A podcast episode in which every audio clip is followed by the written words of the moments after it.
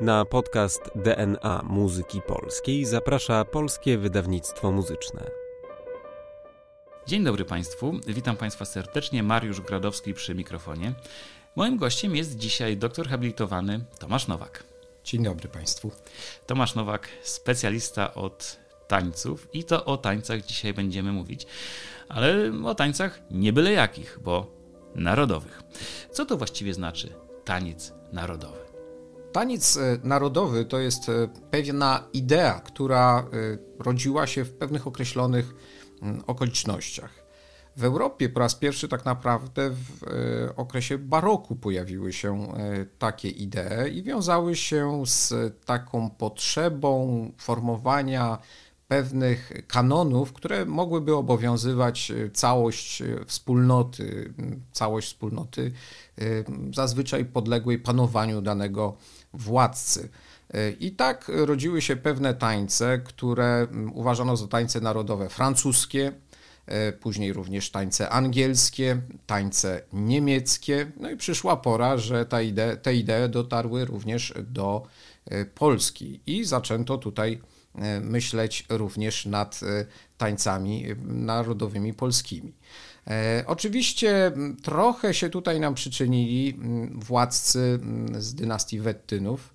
E, I to jest tak, że, że to są czasy Augusta II e, Mocnego, ale tak naprawdę to wiemy, że jakaś świadomość tego, co jest własne, narastała w pewnym, w pewnym dłuższym okresie. I mm, tak naprawdę badając literaturę, do odczytujemy to, że mm, w pewnym momencie zaczyna się używać y, określenia polski, taniec polski. Pierwsze takie określenie znane nam to jest y, rok 1605. Oczywiście wcześniej już mówiono o tańcach polskich, ale to zazwyczaj nasi sąsiedzi mówili tutaj o tańcach, które z jakichś powodów określali jako y, przynależne Polakom, a więc tańce polskie, chociaż niekoniecznie były to jeszcze te nasze tańce narodowe. To w takim razie teraz y, skupmy się na okresie, który nas tutaj najbardziej interesuje, czyli okres zaborów.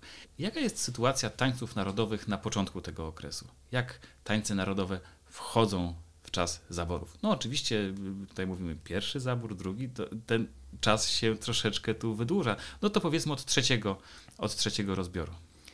Ja bym chciał zacząć nawet wcześniej troszeczkę. Y, dlaczego? Dlatego, że my sobie dzisiaj wyobrażamy, że tańce narodowe to jest pięć tańców. Y, ten kanon to jest taniec polonez, mazur, y, kujawiak, krakowiak i oberek. Ale nie zawsze tak było. Pierwsze dwa tańce, które do tego kanonu weszły, to niewątpliwie polonez i mazur. I był to okres właśnie najprawdopodobniej początek wieku XVIII. No wiemy, że taką graniczną datą jest rok 1719. To też e, moment, w którym jest wesele stulecia na dworze drezdeńskim. E, no i tutaj władcy mm, Wettinowie właśnie próbują rozpropagować polską kulturę, która mm, pokazuje tych Polaków jako też takich bardzo atrakcyjną, jako atrakcyjną społeczność kulturowo i rzeczywiście chodzi też o to, żeby zaakcentować, że Wettynowie są władcami nie tylko Saksonii, ale również tego wielkiego kraju europejskiego, jakim jest Polska, no i dzięki temu, uroś, żeby urośli między innymi mm, władcami niemieckimi. E, no i to jest też czas, kiedy narodem jest szlachta. Nie ukrywajmy to. E, co jest ciekawe, do tego kanonu później dochodzi e, kozak. I ten kozak czuje się całkiem nieźle w czasach Stanisława Augusta Poniatowskiego. Jeśli jest bal na dworze ostatniego naszego króla, to Y, jest tak, że jest jedna sala wydzielona na tańce francuskie, jedna sala wydzielona na tańce angielskie, jedna na mm, tańce polskie i jedna na popisy y, kozackie. Tak? Y, oczywiście nie ma tam kozaków zazwyczaj, tylko są po prostu wychowankowie kolegiów jezuickich, w których oni już wcześniej ćwiczyli te tańce kozackie na potrzeby spektakli, które często nawiązywały do jakichś przewag wojennych i również odwoływały się do kultury tych społeczności mniejszościowych w I Rzeczypospolitej. No ale rzeczywiście w pewnym momencie oni dorośli i chcieli tańczyć te tańce, a król na to jak najbardziej przyzwalał i szanował. Y, jednak Kozak on się długo nie zadomowił w tym, e, w tym e, kanonie z tego prostego powodu, że mm, no, cała ta kozaczyzna nam odpadła e, państwowo i w pewnym właśnie wyniku zaborów. I co więcej, formacje kozaków zaczęły być używane bardzo często w czasie kolejnych, kolejnych konfliktów z zaborcami jako takie formacje policyjne. A właśnie one najwięcej dawały we znaki szlachcie, więc z tej miłości do kozaczyzny bardzo szybko się e, zaczęto e, leczyć, ale właśnie w to miejsce, w tym samym prawie że czasie mm, odkryto tańce e, chłopów podkrakowskich. My mówimy co prawda bardzo często o, mm, o, o takim spektaklu jak E, krakowiacy i górale, który mógł być takim istotnym elementem. Jednak jak się przyjrzymy tak naprawdę przeszłości, szczególnie baletu narodowego, to wiemy, że na scenie te wszystkie tańce krakowskie czują się znakomicie od końca lat 80 e, i XVIII wieku oczywiście.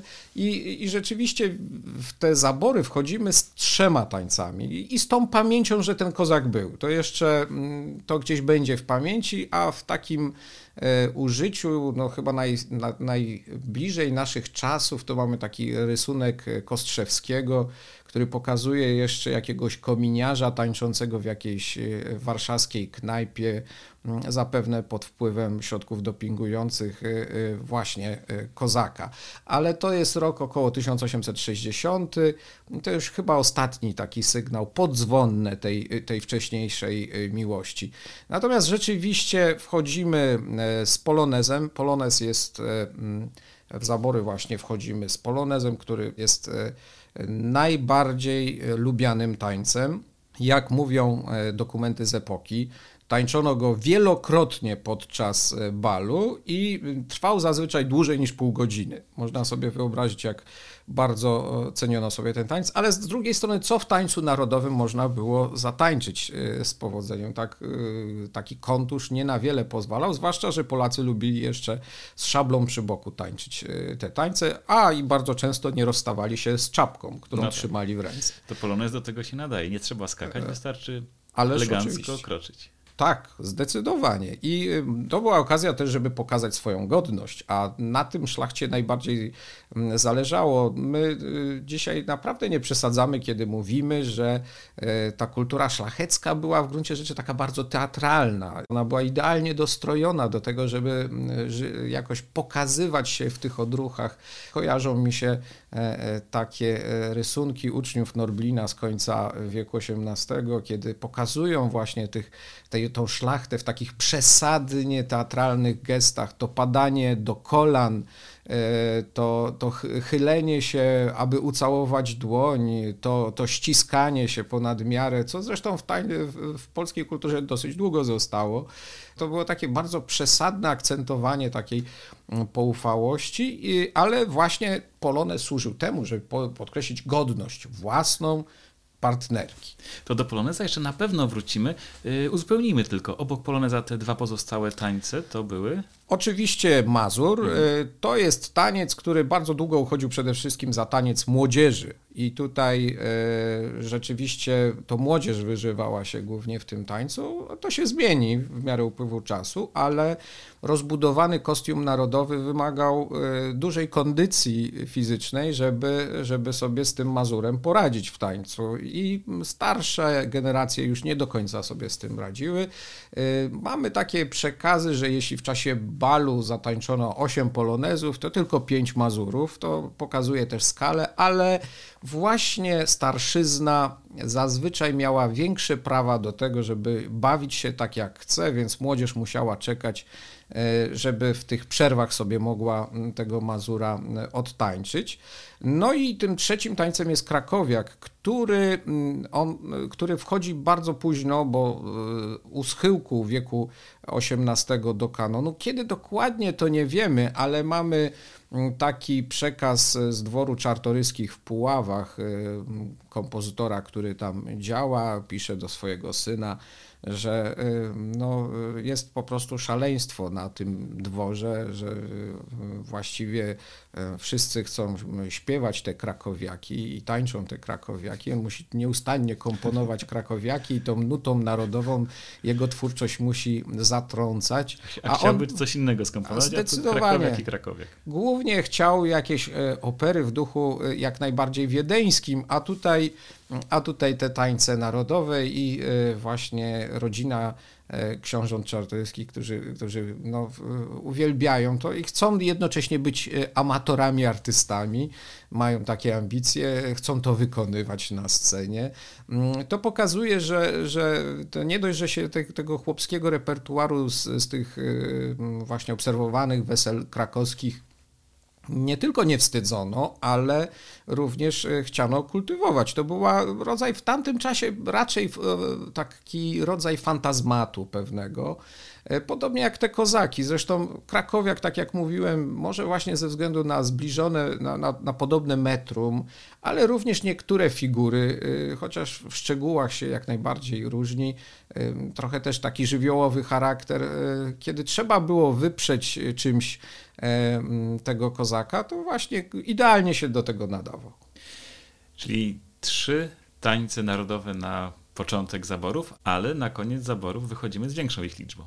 Zdecydowanie, ponieważ zachodzi tutaj y, nowa no, mamy do czynienia z nowym takim upgrade'em ideowym, jaki, jaki niesie ze sobą e, romantyzm. Oczywiście u nas e, to się musi zapowiedzieć czymś i e, ja zawsze bardzo cenię sobie lektury mm, Kazimierza Brodzińskiego, który o pewnych tematach i o pewnych zjawiskach zaczyna pisać tak naprawdę pod koniec lat dwudziestych. W tym bardzo istotny jest jego taki malutki traktacik o e, tańcach narodowych, o polskich tańcach narodowych, gdzie właśnie wspomina te, te tańce, o których sobie przed chwilą mówiliśmy, nawet wspomina kozaka jeszcze, chociaż już jako taniec, który raczej był tańczony niż jest tańczony. Natomiast o tych trzech mówi wręcz o takiej praktyce tanecznej. E, I tenże Kazimierz Brodziński to nie jest zbieg okoliczności, on jest e, takim piewcą e, prądów romantycznych, w zasadzie takim duchowym ojcem i Mickiewicza i innych naszych twórców. Wszyscy Brodzińskiego czytali i, i te jego publikacje wychowywały naprawdę wiele postaci. I to właśnie te idee, które on głosi, tworzą doskonały klimat, e, klimat taki artystyczno-kulturalny do tego, żeby spojrzeć troszeczkę w środowisko chłopskie. E, on jeszcze tak naprawdę e, mocniej rozwija takie przywiązanie do krakowiaka, obudowuje to też artystycznym, bardzo ważnym dziełem, a mianowicie poematem Wiesław. Ten poemat Wiesław skutkuje nam e, dziełem operowym, on skutkuje dziełem baletowym. Dzieło baletowe jest po prostu bezprecedensowe. Do roku 1915 ponad tysiąc razy zostało pokazane. Tysiąc razy.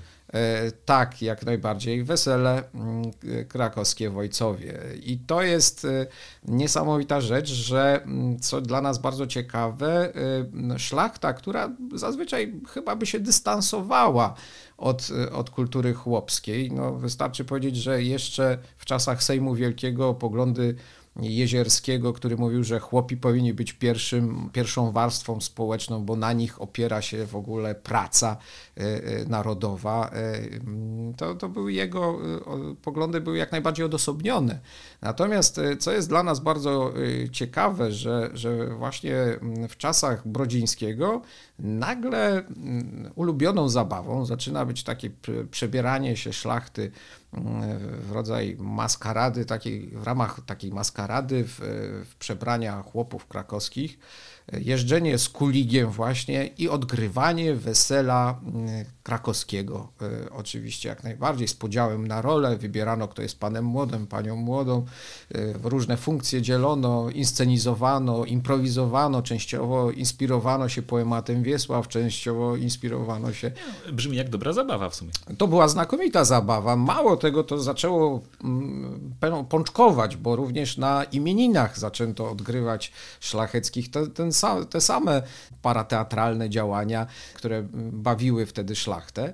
I co jest e, dla nas ciekawe, że e, widać, że to jest właśnie ten moment, te późne lata 20., wczesne lata 30. XIX wieku, kiedy ta szlachta chyba do czegoś e, dojrzała, do, do pewnej absorpcji pewnych wzorców i te absorpcje za chwilę nastąpią. No, jeszcze bym chyba dorzucił tu kwestię te, tych kryzysów politycznych, no bo wiadomo, no niby milicja krakowska nam się pojawiła, ci kosynierzy y, przy okazji insurrekcji kościuszkowskiej, y, no wiadomo, że mm, ile cała, cała historia legionów to też było jakieś jednak poznawanie bliższe swoich żołnierzy podkomendnych przez szlachtę, no ale y, jeszcze wiemy, że powstanie listopadowe, ono bardzo od, tych, tej, od tej społeczności chłopskiej jest oddalone.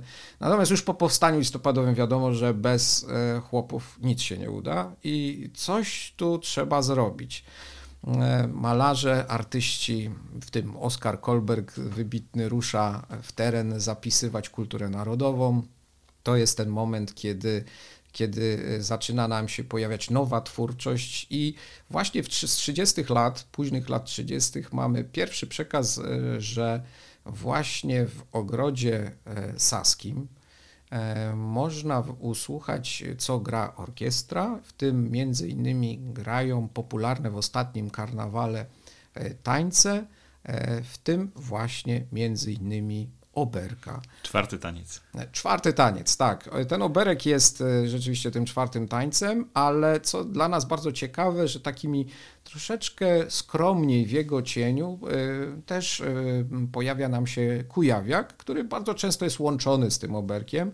A to wynika z prostej obserwacji, e, z takiej, że na Kujawach e, e, tak naprawdę podczas tych imprez tanecznych chłopi tańczyli zazwyczaj historycznie najpierw chodzonego, potem przechodzili płynnie schodzonego do kujawiaka, nieco żywszego i z kujawiaka do bardzo radosnego, żywiołowego oberka.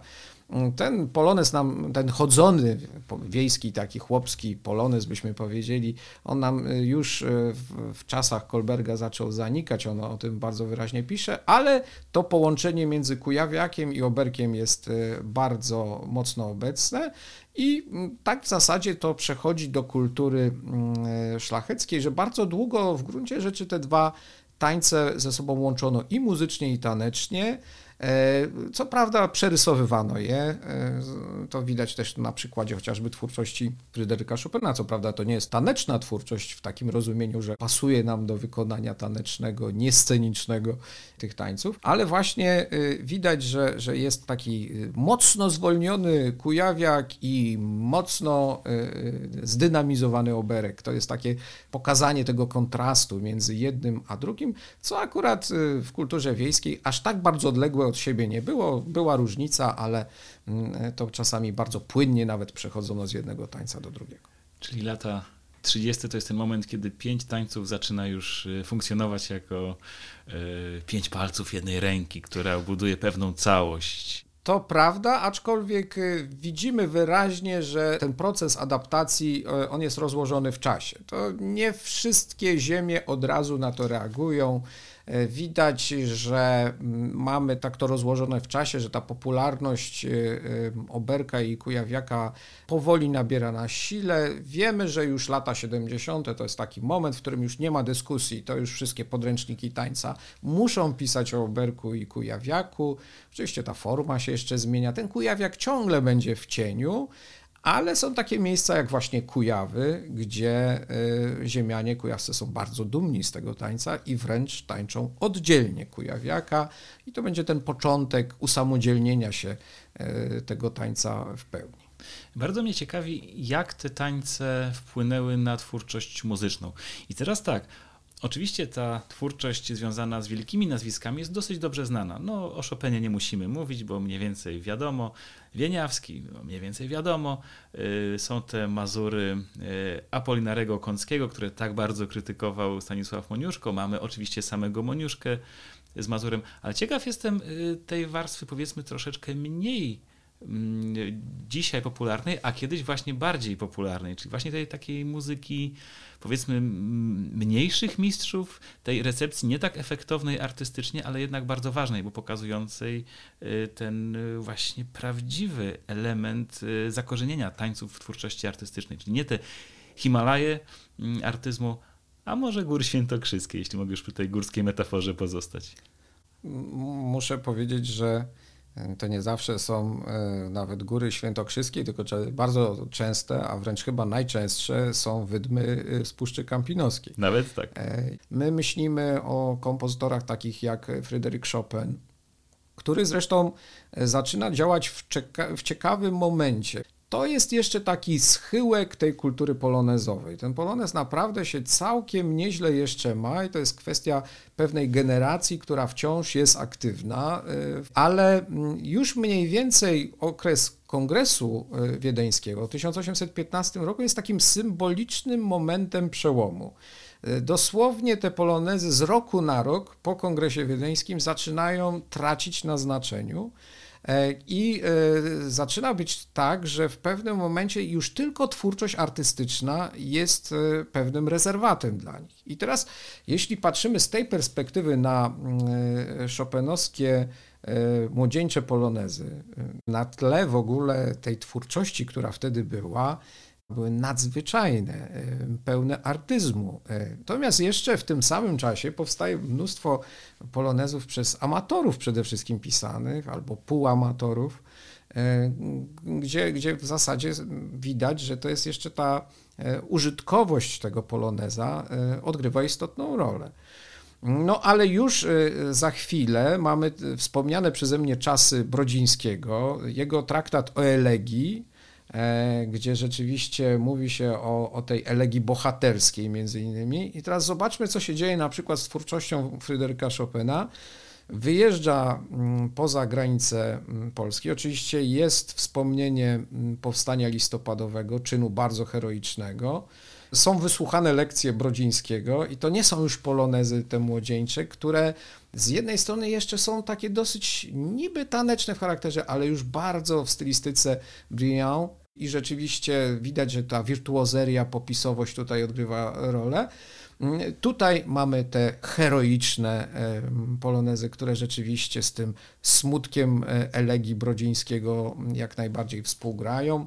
I to nam pokazuje pewien moment takiego przełomu. I, I, troszeczkę jest tak z tą twórczością, że właśnie te czasy do mniej więcej roku 1820 to są takie y, czasy, kiedy te wszystkie polonezy pisano y, tak naprawdę z myślą o użytkowym charakterze. Jeśli jakieś mamy przykłady polonezowe w twórczości chociażby religijnej, to z kolei jest takie odwołanie zawsze do majestatu Boga Ojca z kolei. Tak? To jest takie te dwa bieguny, które są między, między nimi tak naprawdę brak jest jakiegoś wypełnienia. To są takie takie y, mocne y, działania. Oczywiście jest, jest jakiś rezonans y, kompozytorski na to, jakieś suity taneczne i tak dalej, i tak dalej, ale no, generalnie te wzorce, one funkcjonują mm, bardzo, bardzo szeroko. I teraz za chwilę te, ta twórczość polonezowa, mm, która odpowiada praktyce, ona zacznie naprawdę się marginalizować, słabnąć, bo tak jak pisze Brodzin, Chiński w 1829 E, ubolewając oczywiście nad tym, co się z polonezem stało. E, polonez oczywiście nadal jest obecny, staje się tańcem etykietalnym, e, taki to, to jest po to, żeby rozpocząć imprezę taneczną i po to, żeby prze, przetransportować uczestników imprezy tanecznej do pokoju jadalnego, gdzie będzie odbywać się wieczerza. I Brodziński pisze o sennym łażeniem za stoły. I troszeczkę te polonez polonezy w gruncie rzeczy odpowiadają temu, co, o, czym, o czym rzeczywiście tu się wspomina. Na tym tle oczywiście rozumiemy bardziej te polonezy Chopina, który już się z tymi polonezami w ogóle w praktyce tanecznej nie spotyka. No oczywiście gdzieś, gdzie Polacy się jeszcze spotkają, ale on widzi już to inaczej. I e, on staje się też pewnym wyznacznikiem. Ilość kompozytorów naśladujących twórczość e, Chopina będzie szczególnie od lat 50., 60. bardzo mocno nabierać na siłę. To będzie jakiś, jakiś wyznacznik. Z drugiej strony wirtuozeria będzie odgrywać istotną rolę i rzeczywiście e, te najciekawsze dla nas dzieła to będą y, takie dzieła wirtuozowskie. No to chociażby posłuszmy się przykładem e, Poloneza Wieniawskiego, prawda, który, który tutaj odgrywa taką istotną rolę, ale takich y, y, utworów e, wirtuozowskich mamy więcej. Potem pójdzie w stronę też takiego, mm, takiej działalności poloneza fantazji. Wi wiadomo, koniec XIX wieku bardzo będzie temu sprzyjał. To będzie ten czas to w przypadku Poloneza mamy już sprawę jasną. Natomiast ciekawi mnie, czy te pozostałe tańce narodowe również miały taki rezonans artystyczny? Na pewno mniejszy, ale y, to wynika y, z, z tego, że no, ten Polonez miał bardzo długą historię. Natomiast rzeczywiście mm, z Mazurem troszkę inaczej się to kształtuje. Ten Mazur wiemy, że on jest obecny w kulturze polskiej od początku y, wieku XVIII pierwsze określenie Mazur nam się pojawia, no wiemy, że to już jest taki wykształcony Mazur. Coś było wcześniej, no, pewno jakiś goniony, tak podejrzewamy. Mm, I, I to na pewno nie wyglądał tak wyszukanie ten taniec, y, jak, y, jak ten XVIII-wieczny Mazur. Zresztą ten Mazur, y, on też chyba ma taki moment bardzo charakterystyczny. Ja bym tu na to zwrócił uwagę, że Mm, pewnej takiej dworskiej ogłady nabył najprawdopodobniej e, w połowie, mm, w połowie wieku XVIII za przyczyną między innymi szkół konwentowych y, tam, gdzie działają e, francuscy nauczyciele bardzo często. My o tym zapominamy, ale mieliśmy ich naprawdę wielu y, nauczycieli tańca w tym czasie już w Polsce. I co pisze Hugo Kołątaj o E, połowie XVIII wieku, ostatnich latach panowania Augusta III, e, że e, właśnie pod wpływem lekcji tańców udzielanych i tego, że, że te tańce narodowe są obecne w teatrze takim konwiktowym właśnie i, i w tych szkołach wszelkiego typu, a nawet na pensjach, te tańce zaczynają zmieniać swoją formułę i, i to jest właśnie ciekawe określenie, że kozaki i Mazury stały się tak sztuczne, pisze Kołątaj, że swoją pięknością przewyższały tańce angielskie. Co prawda nie przewyższały jeszcze francuskich barokowych tańców swoim e, wdziękiem i pięknością, ale na pewno widać, że tutaj już przeskoczyliśmy chociaż elegancję tańców angielskich. I to jest e, coś, e, z czym wchodzimy w okres zaborów, przynajmniej pierwszego zaboru, drugiego, trzeciego, Mamy kolejne opisy właśnie, które są, między innymi wspaniały opis tańca księcia Józefa Poniatowskiego z jedną z dziewcząt z rodziny Tyszkiewiczów, gdzie wiemy, że ten taniec wygląda dosyć jeszcze formalnie w sposób dosyć prosty, bo odbywa się w taki sposób, że tańczy się najpierw w parach, obiega się dookoła salon, e, następnie następują figury, między innymi sporo obrotowych na miejscu, E, w środku, zmiany partnerów, potem jest powrót do swojego partnera, znowu obiegnięcie salonu i koniec.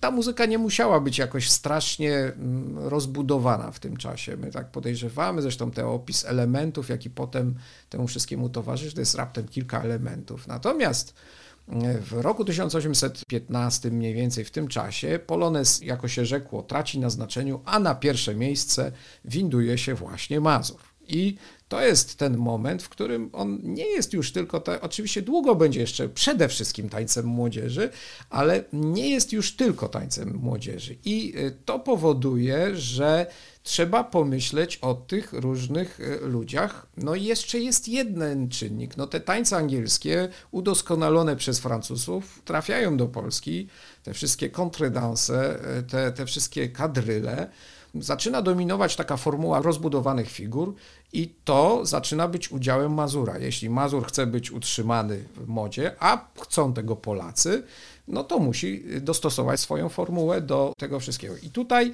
mm, zaczyna być dosyć ciekawy moment y, również muzyczny w tym wszystkim. Y, stąd mój taki y, długi wstęp, ponieważ rozbudowuje się te mm, części, żeby panie mogły w międzyczasie odetchnąć, y, stąd stały zawsze w pobliżu pań krzesła, żeby wtedy, kiedy nie tańczą, mogły usiąść i powachlować się. Z kolei panowie również mieli tą możliwość, żeby y, wtedy, kiedy inne pary biorą udział w tym tańcu, y, potowarzyszyć swojej partnerce. Oczywiście nieustannie te formuły się zmieniały, tych figur mogło być 5, 7 i więcej. E, no i ambicją każdego balu było, żeby muzyka odpowiadała tym figurom. Każda figura mogła mieć oddzielną muzykę. To rzutowało na formę mazura. Te pierwsze mazury, kiedy my je widzimy, to jest w zasadzie bardzo prosta formuła, dwuczęściowa czasami, no, dodane trio, o tym trio pisze między innymi Ogiński właśnie, że, że to jest taki bardzo ważny zwrot w tej muzyce polskiej początku wieku XIX, któremu on też hołdował, jak wiemy, ale y, już te Mazury późniejsze zaczynają być wieloczęściowe. Tu mówimy przede wszystkim już o czasach takie lata 40., 50., 60.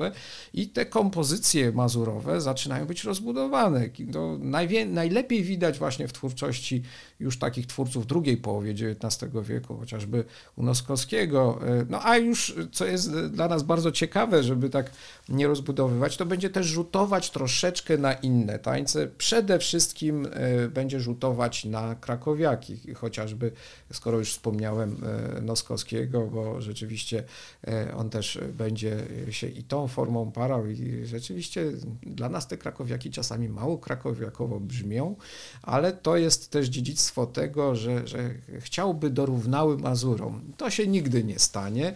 E, krakowiaki są bardzo popularne, ale są daleko, daleko e, e, za Mazurami. Jeszcze dalej są Obertasy i Kujawiaki. Ich największy okres popularności to już czasy w zasadzie chłopomanii, a więc końcówka wieku XIX, no i początek wieku XX. Czy to nie jest tak, że oberki i kujawiaki jednak były wciąż możliwie najbliżej tej żywej tradycji i że przez to no może były najmniej atrakcyjne do takiego artystycznego y, ugładzania, może były zbyt szorstkie, zbyt chropowate. Tak się zastanawiam, bo y, rzeczywiście, kiedy patrzymy na współczesną kulturę taneczną związaną z tańcami narodowymi, to oczywiście mamy tę całą scenę zespołów pieśni i tańca, które no, starają się porówno dzielić swoje zainteresowanie, ale jak spojrzymy na tę żywą kulturę tańców tradycyjnych, w tym tańców narodowych, to chyba, nie wiem, popraw mnie jeśli się mylę, ale te oberki są chyba najbardziej dzisiaj efektowne i najbardziej takie kuszące tą swoją prędkością, y, zachętą do, do, do tego transowego wirowania. Zdecydowanie tak. Myślę, że po prostu zabrakło tych nauczycieli francuskich. Y, zresztą nikt już nie hołdował y, szkole francuskiej, która tak przebudowała tak naprawdę stylistykę takiego tańca jak Mazur.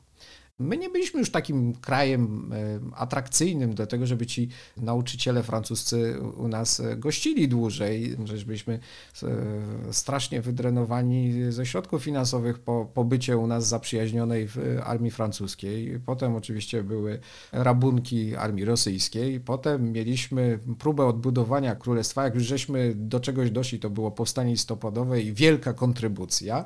No i rzeczywiście nie było tu możliwości możliwości, żeby zaistniały jakieś wyszukane wzory. Oczywiście była scena baletowa, gdzie pojawiali się jacyś mistrzowie, w tym francuscy choreografowie, y, na przykład Maurice Pion, to są lata 20.